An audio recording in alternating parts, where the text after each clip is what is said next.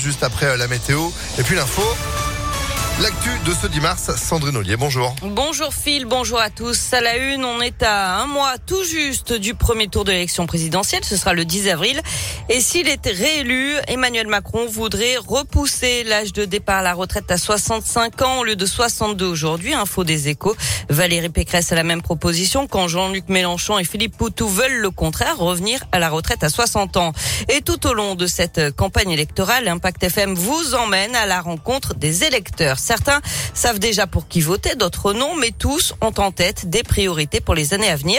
Joanne Paravi a tendu son micro à Sophie, un professeur de 24 ans qui enseigne le droit, l'économie et la vente dans un lycée technologique et professionnel en région, en région lyonnaise. Si Sophie avoue qu'elle a du mal à se passionner pour cette campagne, regrettant de ne rien entendre de bien nouveau, ça ne l'empêchera pas de voter le 10 avril prochain. Je pense qu'on entre dans une nouvelle ère où il y a de véritables combats qu'il va falloir mener de front. Toutes les questions questions liées au pouvoir d'achat, à l'écologie, à l'enseignement et aux retraites. J'espère que le futur ou la future présidente se saisira de ces grands enjeux qui très certainement vont conditionner l'avenir de notre pays. Pour cette enseignante, le fait marquant de ce quinquennat, c'est évidemment la réforme du bac qui a été difficile à mettre en place pour les élèves comme pour les enseignants dans un contexte de crise sanitaire.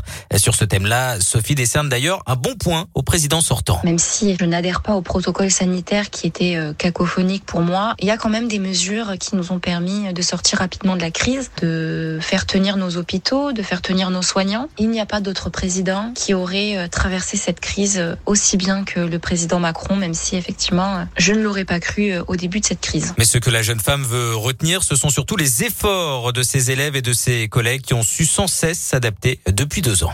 Et ce soir, Valérie Pécresse et Éric Zemmour seront sur LCI pour un débat. Gabriel Attal sera lui à Lyon pour le lancement de la campagne du comité de soutien local d'Emmanuel Macron. Ce sera à 19h à l'espace citoyen en mairie du 8e arrondissement. L'actualité, c'est aussi cet incendie impressionnant rue Édouard Herriot dans le deuxième arrondissement. Hier, vers 18 h le feu s'est déclaré au rez-de-chaussée d'un immeuble.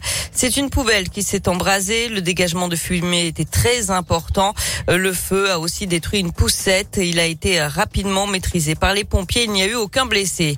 Une voiture de police percutée par un chauffard. Ça s'est passé dans la nuit de mardi à hier dans le 8e arrondissement de Lyon. Quatre policiers ont été légèrement blessés. Sans le progrès, le chauffard conduisait sous l'emprise de Il a été placé en garde à vue. Et puis, je vous rappelle cette journée de grève. Aujourd'hui, au TCL, la circulation des trams est perturbée. Des lignes de bus sont supprimées.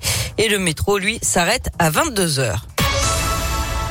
On passe au sport avec le foot et la belle victoire de l'OL hier soir en huitième de finale allée de la Ligue Europa. Les Lyonnais sont allés battre Porto 1 à 0. Match retour dans une semaine tout juste. Le 17 mars à Dessine. Énorme désillusion par contre pour le PSG. Éliminé dès les huitièmes de finale de la Ligue des Champions. Pourtant les Parisiens l'avaient emporté 1 0 à l'aller. Ils menaient même 1 à 0 mais ils ont coulé sur la pelouse du Real Madrid. Défaite au final 3 buts à 1 avec un triplé du Lyonnais Karim Benzema Benzema en seulement 17 minutes. Eh ben oui, voilà, va aller mieux supporter l'OL que le PSG. Retour à la maison pour euh, nos rouges et bleus, ce sera tout simplement ce dimanche face à Rennes. Il y aura de l'ambiance, hein, l'OL Stadium, forcément, imaginez ah bah forcément. Sandrine. Fermez les yeux. On s'y croirait. Non, vous n'en fermez pas les yeux, vous allez vous endormir. Il y a des places évidemment à gagner euh, toute la journée sur impactfm.fr. Tous en tribune avec nous. Voilà, ça peut tomber dans quelques minutes, surveillez bien. Pour l'instant, c'est la météo, 7h04. Et c'est pas mal, hein